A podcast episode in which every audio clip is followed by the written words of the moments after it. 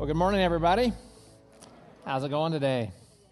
Doing okay? You ready for something this afternoon called the Super Bowl? I know we're gearing up for that. I read some statistics about it. I had a lot of fun with this.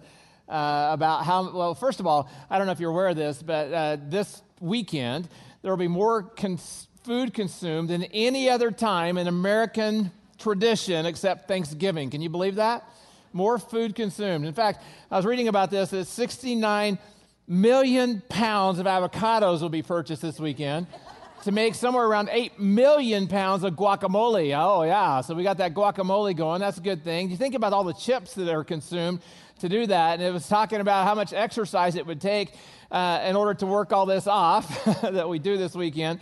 Somewhere around 7 million Americans have already said they're, they're skipping work tomorrow, period. They're not even going to go. They already announced it in advance. And, uh, you know, probably that's East Coast people. They'll be up late, not because they did anything the night before they're going to regret, I'm sure, uh, but that kind of thing. So, all kinds of hype this weekend around this event where the world, really, literally, I'll say this will be the most watched Super Bowl ever, will be gathered around either a stadium or tubes watching a game all this energy about that.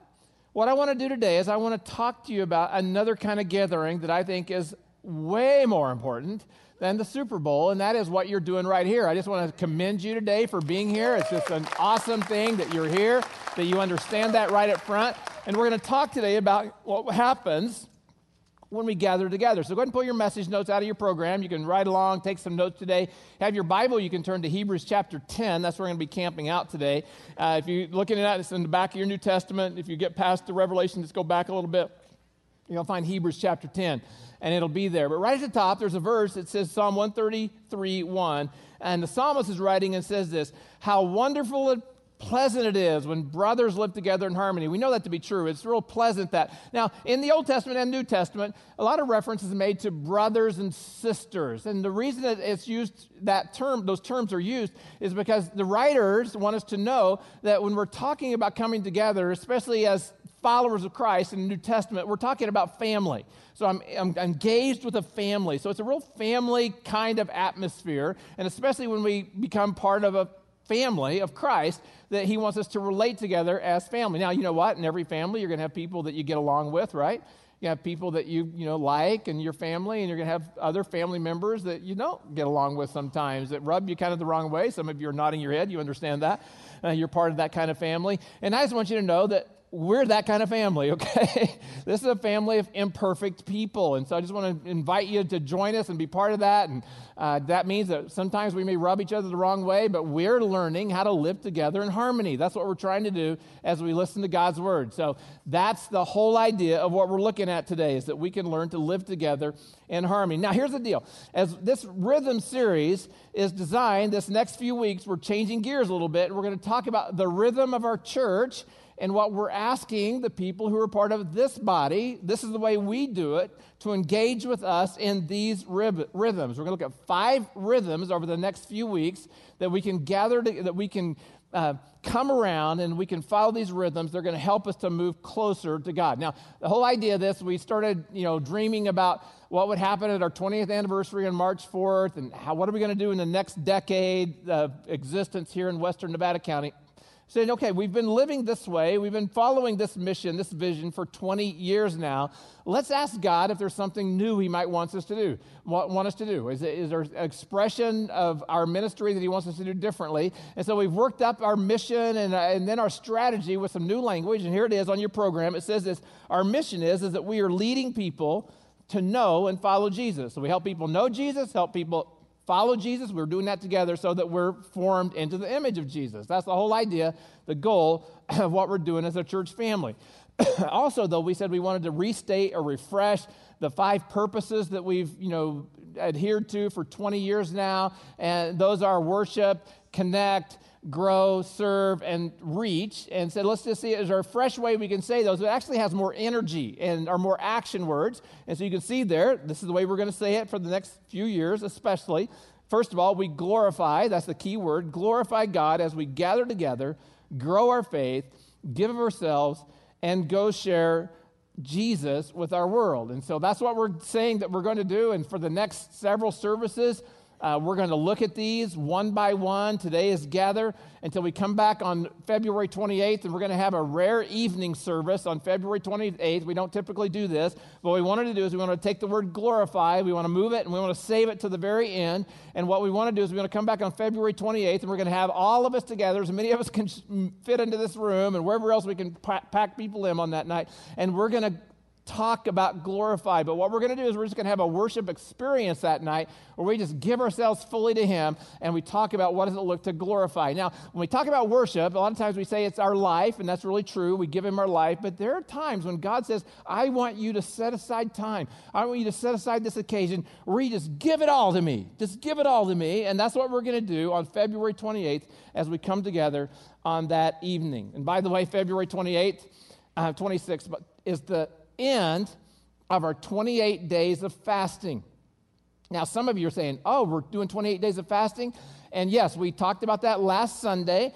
Pastor Mark did a wonderful job of talking about fasting and what it means. And then some of you are going, I'm glad I missed last Sunday. I'm out of this one.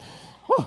I would say, no, that's not true. You can still engage. We still want you to participate. It'll just be 21 days if you start tomorrow and join us for this. And uh, if you want to go online, you can watch Pastor Mark. He did a wonderful job of unpacking that. Uh, I just, I'm not going to tell you what I chose to fast from, but I'll just tell you this. I've been doing a lot of praying this week. That's what it comes down to.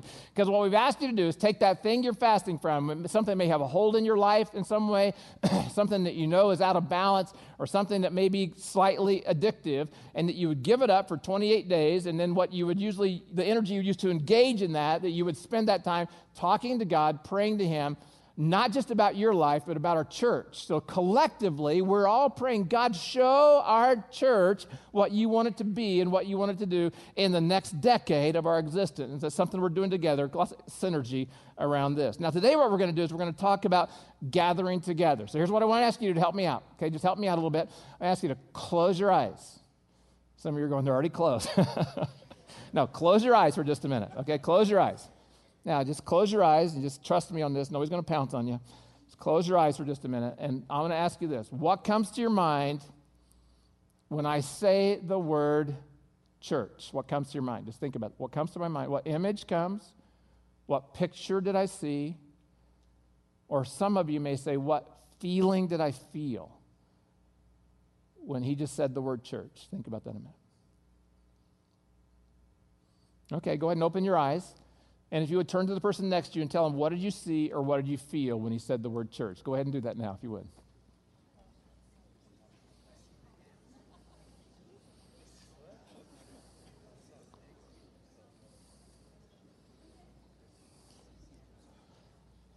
Now, some of you, and the immediate thing that came to your mind was a building, right? Because, yeah, we all associate church with a building, right?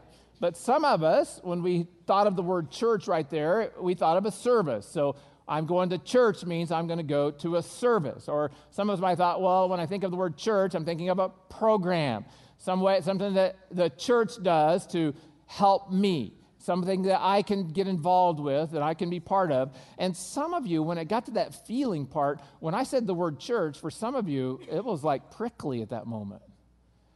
Some of you are here maybe for the first time in church, or maybe the first time in a long time, and maybe part of that reason is, is that a church hurt you somewhere along in the past. Or you didn't feel accepted, or you felt rejected in some way.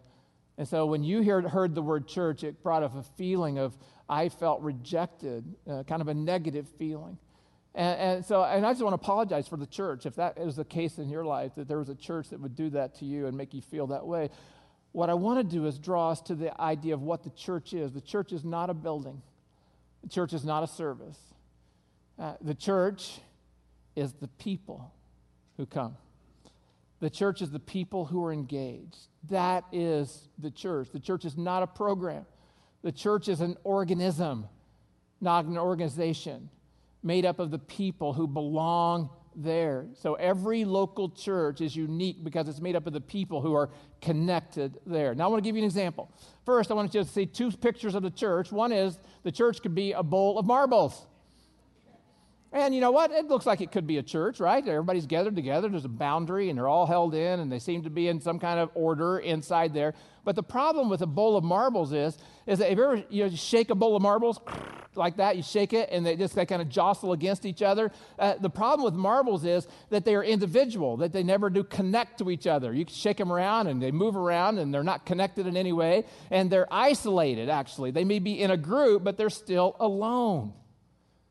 And for some of us, even come to church, we are still like viewing it as a bowl of marbles. Is that we come and we're sitting in a chair and we're here, but we're kind of isolating ourselves and we're trying to stay in our own space. And I just want to say that's okay for a while, but that's not okay for the long term. Is that he wants us to be more than a bowl of marbles. Here's the picture of the church I want to give us today. The picture of the church is a bunch of grapes we're a bunch of grapes gathered together, and that we're organic, is that we're growing and we're jostling next to each other, and we're all part of the same organism, and but yet we're all connected to the same vine connected to that same vine, Jesus Christ. So the church is those who are connected to Jesus Christ gathered together in a bunch, a bunch. So that's what we're doing right here is we're gathered together in a bunch and they can be large bunches, they can be small bunches, but that's the picture of the church. It's a community where all the people, all the members live in touch and contact with one another. You aren't just an individual marble in a bowl. We're all bunched together to be in relationship. According to the New Testament, the church, as I said, is not an organization, it's an organism, and it exists for one another. We exist for one another. We come together in relationship and we do what we do to benefit not just me, but each other, to benefit one another. Now, that has huge implications when it comes to thinking about church, about my wants, my needs, my desires, my preferences, all those kinds of things that can get kind of confusing and mixed up in this whole thing.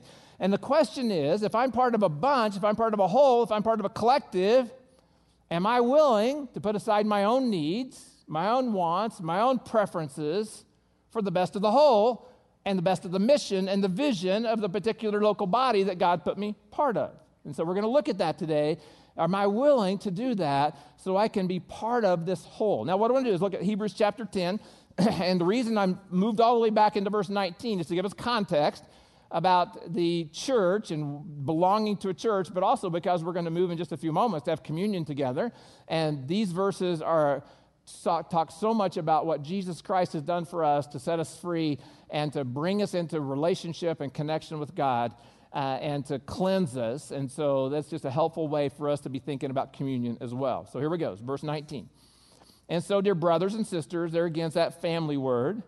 Talking to the, um, and by the way, that family means he's writing to those who know Jesus Christ, to those who know him and are following him, so Christ followers. We can boldly enter into heaven's most holy place because of the blood of Jesus. By his death, Jesus opened a new and life giving way through the curtain. I'm going to talk about this in a little while through the curtain into the most holy place. And since we have such a great high priest, talking about Jesus, who rules over God's house, because Jesus is our great high priest because of what he's done, let us go into the presence of God with sincere hearts, fully trusting him. For our guilty consciences have been sprinkled with Christ's blood to make us clean and our bodies have been washed with pure water. Let us hold tightly, without wavering, to the hope we affirm, for God can be trusted to keep his promise. Let us think of ways to motivate one another to acts of love and good works, and let us not neglect our meeting together, as some people do, but encourage one another, especially now that the day of his returning is drawing near. Now, that last part, Kimberly and I were talking about this yesterday the day of his returning is drawing near. And in all the things that I read today, other than the fact of what Jesus has done for us, the things that we the thing that we can hold on today that I believe can allow us to face anything that comes our way is our belief that Jesus is coming again. Jesus is coming again. And Jesus has promised that he will come again and take his people to be with him. Now, in those verses, though, there are three benefits that we can know when we gather together. And so I want to share those with you a little bit to kind of, you know, give you the idea of why it's important that we would gather together. And the first is this, when we gather together, we encounter God. when we gather together, we encounter God. On the backside of your notes, I heard the papers rustling, so you're already there. We encounter God. Verse 22a, chapter 10.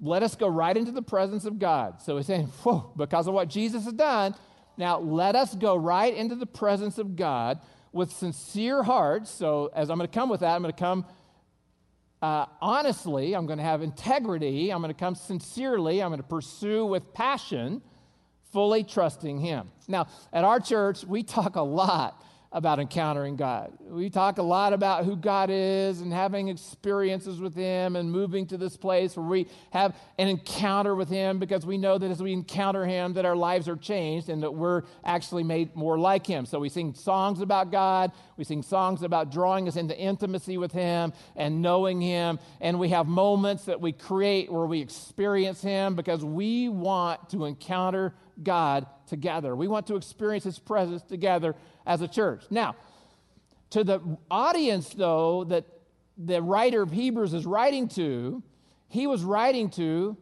Old Testament Jews who had just come to their new faith in Christ. So, a lot of the people who'd be reading this were still Old Testament Jews at this point that he was writing to. And that was what I just described to you, what we do, that was not their experience. That was not their experience in any way. Just a little background here. And the, the, it talks about the most holy place there. Well, the most holy place was this kind of box like room in the center of the Jewish temple. And inside of that box like room, behind this big draped curtain, was housed the Ark of the Covenant. If you understand the Old Testament and you read the Old Testament, the Ark of the Covenant, every time it was there, it represented God's presence was with them. And David, you know, in the Old Testament, you read that where um, Saul took the Ark of the Covenant away and then it was captured by the Philistines simply because he thought, if I have the Ark of the Covenant, that means that God is present with me. So that was what that represented. This is the place where you would encounter God. But it was separated by this big curtain, this room, from everybody else, except one day a year, the high priest was designated, would go through a rite of purification on Yom Kippur or the Day of Atonement, and the high priest would go through the curtain and go into this room one day a year and offer sacrifices for the sins of the people. Now, the high priest would go through these rites of purification to make sure that the high priest could be as pure as possible because he's entering into the place where God is, the most holy place that there was. And um, so, what they would do is they realized that if he wasn't pure, and, and, that he would actually be killed. And he went in there that he would actually die. So what they would do is they would take the high priest and they would tie a rope around his waist before he would go into this, you know, place, holy place. Can you imagine being the high priest? Oh man, that's not my. That's his, his turn. His turn. Come on up here. And they're putting this rope around him, and they're sending him into this most holy place. And he's thinking, I could die in here. Okay, so he goes in, and literally, if he did die, no one else was going to go in there to get him. And so they would use the rope and they would drag him back out. Now, I'm thinking about this. Did, did any of you, be, when you, before you came to church today, were you wondering, will this be my day? No, probably not. Probably weren't thinking about that, anything like that. But some of you, I've heard you say this before, and I actually said this about my life. There was a time when you walked into a church, you wondered if everything, the, you know, the roof would cave in because it had been that long and because of some of the things you had done. Well, that's not the case. That's not what we're talking about here. But what we know is this that was the Old Testament way to encounter God. One person once a year, not consistently, and no one else got to except on occasion God would appear and he would show himself to people on rare occasion. But in Matthew 27, you just might write that reference down so you can read it later. In Matthew 27, it talks about Jesus being our great high priest, and as Jesus breathed his last breath, that curtain that we're talking about here that was separating all the people from God's presence, it says that it was ripped in two from the top to the bottom. It was ripped in two. It was ripped in two as Jesus died by him. It was ripped by Jesus from top to bottom as he died. And what that represented, what that showed is, is the dividing wall, the curtain that was dividing all mankind from God was ripped open, and that anyone who said yes to Jesus because of what he had done now has direct access to God and can encounter him at any time and everywhere. Oh, it's just awesome. And when we gather together, We come as God's people, and we come and we encounter Him here. We encounter Him together. There's no more hostility, no more separation. We come and we're right with Him in His presence. Now, I was just thinking about this.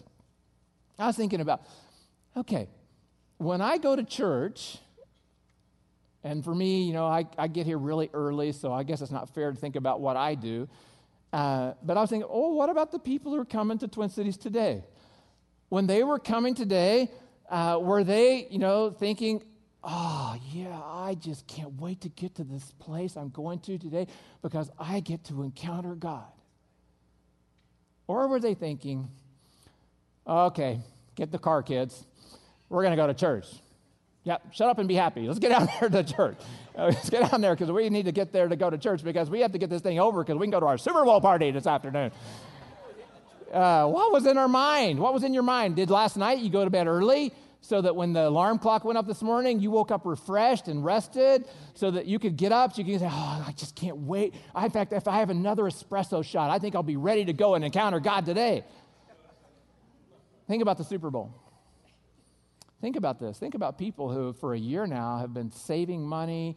They got tickets. Maybe they took their 10 friends as the commercial shows on TV and they took their friends with them. And so they got there. They bought airline tickets. They've designed this whole week to be about their Super Bowl, everything around the Super Bowl experience. And they got there. They partied. They ate. They went to football excursions. And they went to bed early on Saturday night so that when that alarm clock rang, they could be ready so they could get there way before the Super Bowl started, way before even anybody got there because they wanted the experience from the top to the bottom all the way through, and you can't make them leave. They're there for the whole time, all the way through the post game, all the way through the awards, and they couldn't wait.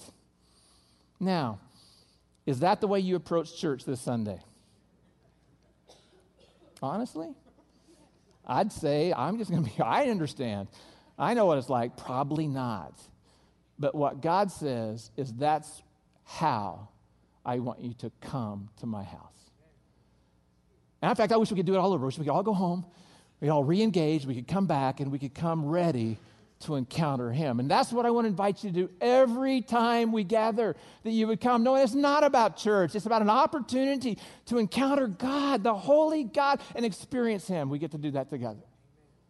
Okay, second idea is this. I love it too. Let's go on. Second idea is this. When we gather together, we embrace hope. We embrace hope. Now, verse 23. Let us hold, and you would just circle this word tightly, if you would. Let us hold tightly, without wavering, to the hope we affirm, for God can be trusted to keep his promise.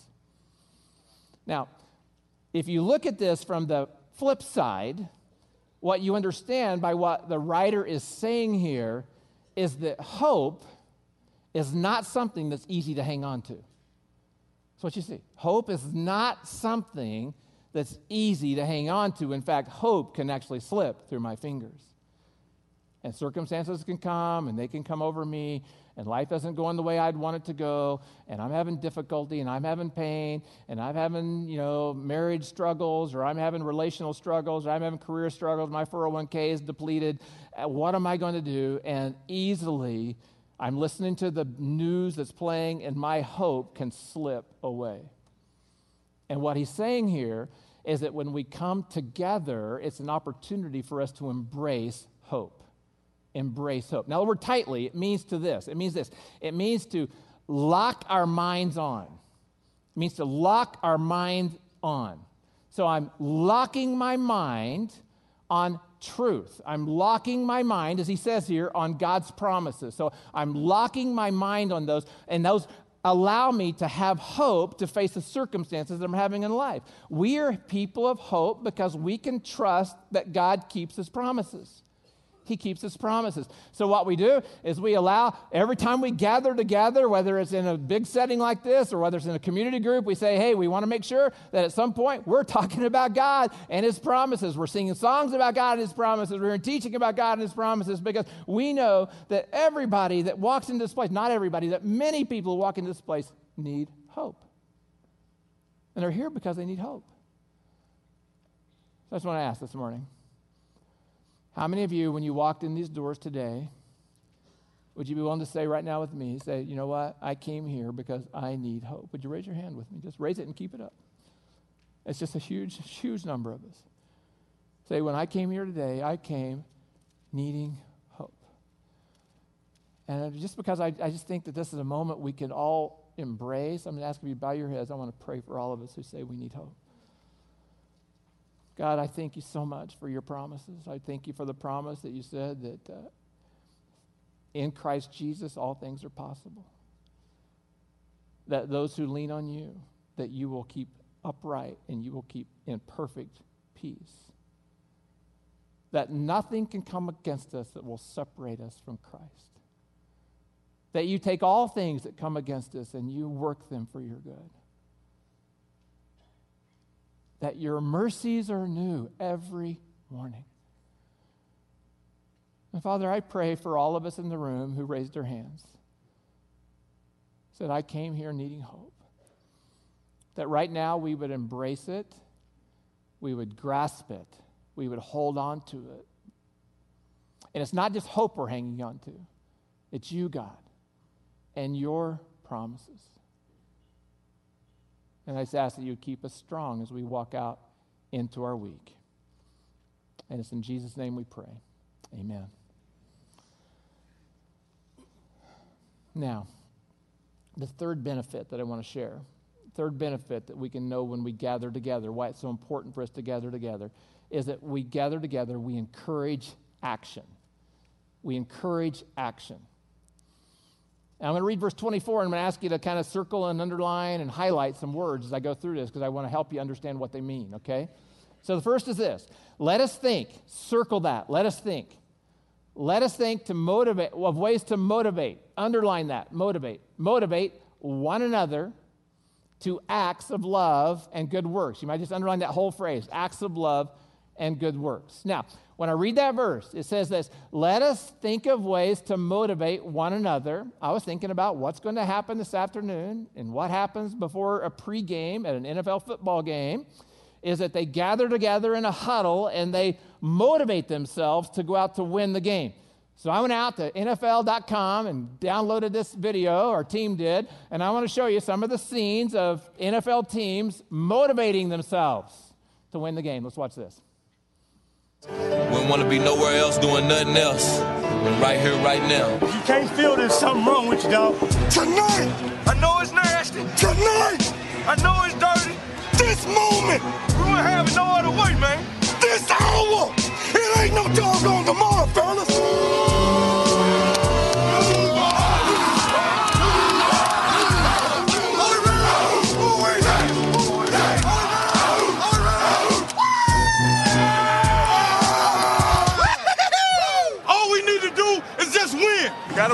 As well win.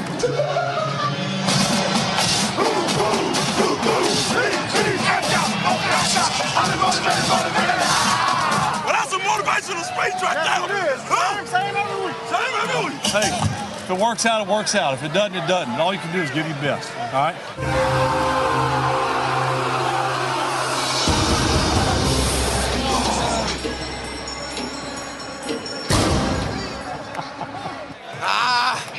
Showtime, baby. Oh, you know what? I played football in high school. When I watch that, it just makes me want to go knock somebody down, okay? I get all testosterone, up and those kinds of things. Well, that's what the writer of Hebrews is saying the church should do when we gather together. It should jack us up. In fact, he said, let us think of ways to motivate one another. When he says, let us think, what he's saying here is that when you come to this gathering, your focus is not always on you and what you need, but your fo- it says, let us think of one another, how to motivate one another. So you come and you think, how can I motivate the people who are part of my bunch of grapes, of this bunch who are part of this church? So you think about the people in your rows, you think about the people you know, maybe in your community group, the people that you've read a prayer request about, and you're thinking, as I come, as I'm here, how can God use me to inspire and motivate and pray for this other person? So what you realize is church is not just about me, but church is about what I can give to other people. And how can I motivate them? How can I pray for them? And that word motivate, in some translations, it actually uses the word spur, S P U R, spur. You guys know what a spur is, right? A spur is what a cowboy wears on his boots. and he uses it to spur the horse to motivate it, right? He moves it. So, what does a spur do? It creates pain. it creates pain, okay? That's what it does. The word actually means irritate, or it can actually mean confront, to confront somebody else. So I'm going to spur somebody else on. And what he's saying here, he's saying, as we gather together, there are times when I'm not just thinking about me, but I actually take my eyes off of myself. And there's a brother or a sister who needs spurring on. And there's a time when it's okay for me to irritate someone else. Now, I'm not saying it's okay for me to be irritating, okay? Now, some of you are going, I think I just discovered my spiritual gift. I have the gift of irritation. oh, but that's not, it, it's, some, it's not something we do, but he's saying confront. And so I need to belong. I need to gather because you know what? I guess got to tell you, I can gloss over my own sin. Can you? I can gloss over my own weakness. I can gloss over my own flat sides. And because I'm so good at glossing, I need somebody else to kind of hold me accountable and to speak truth into my life. And so I just want to ask you where do you go where people can speak truth to you? Now, it's not going to happen in a setting like this. You know, this is a big group, but there, we also talk about we need to gather together in community groups and where we have a group of people who know us who can speak that truth into our lives. So he calls us to motivate. Then he says, I want you to act in love. Now, when he says act in love, he's saying, I want you, when you gather together, once again, this is not just about you, but now I want you to act. And that action is that you would also be thinking of people you can help. And so act, love would be compassion. How can I, you know, show compassion to other, other people? And then good works is, what can I do to help somebody else? That's why our community groups have this whole philosophy that we are God's group in our community, in our neighborhood, to reach into our neighborhoods so that we can take love and compassion. So we kind of structure it that way that that's what we're going to do. But also, so as a church family, we have big events, we have big emphases like our SOS projects. Once again, coming up soon, we're going to do these again. We go out to our schools together and serve because we want to share and we're motivated to do that because we came together and God used us in that way. Now, what I want to do is I want you to look at this next phrase there uh, and kind of help us to. I want to. I, I, don't know if this has been motivational enough yet. I want to take it to another level here about motivating why it's important for us to get together. So I want to read this sentence and I want you to fill it in. Gathering together is not so much about filling a seat as it is about entering a moment. So we got lots of great comfortable chairs here, lots of great seats here, and you can come here, and it's not about filling a seat. Church is not about filling a seat. You can fill a seat for a while, but eventually God wants you to be looking at this as another thing. It's about entering a moment. Entering a moment. And here's the moment it's the possibility of encountering God, it's the possibility of embracing hope, and it's the possibility of encouraging other people. But here's what I want to share with you. This is the other level. Is that every time God's people gathers, there's an opportunity for him to speak something to you that he's never spoken before and may never speak again. This is what can happen. This is the possibility. When I'm willing to say, I don't know what's going to happen today. I'm just going to let go of the outcome, but I know I need to be there because this may be the day that God has something to say to me that He's never said before and He may never say again. And I'm not going to stay home today. I'm not going to sleep in today. I'm not going to go to the lake. I'm not going to go over here. I'm going to make sure that I'm here because this is the opportunity God wants to speak to me. And He calls us to that. And that's the anticipation of what He wants to do when we gather together. Now, look at what it says in verse 25. It says, and let us not neglect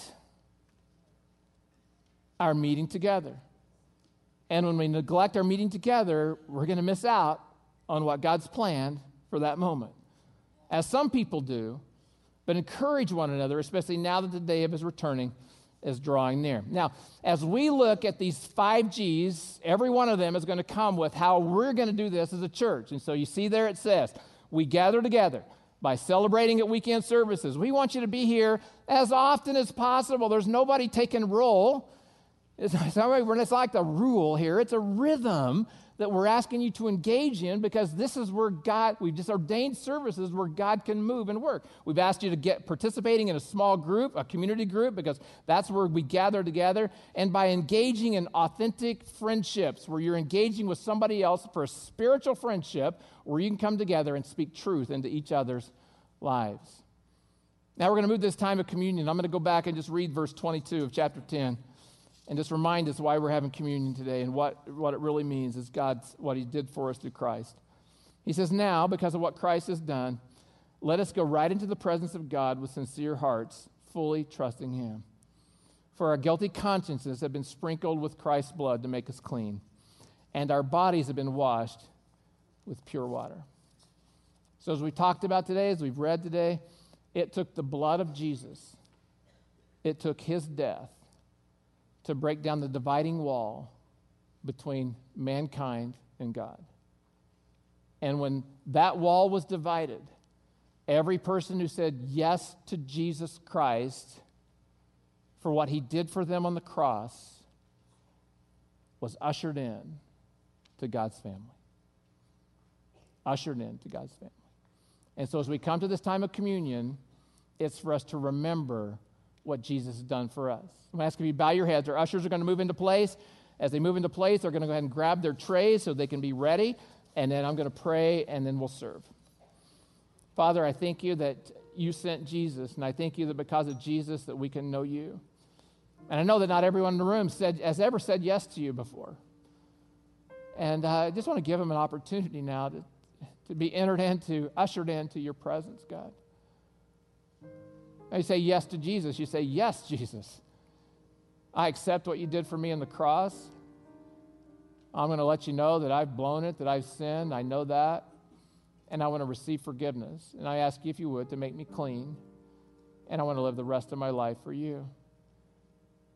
And for the rest of us, as we have this moment of communion, I, I pray that right now is a moment for us to just remember Jesus and what he did for us. And it's in Jesus' name we pray. Amen.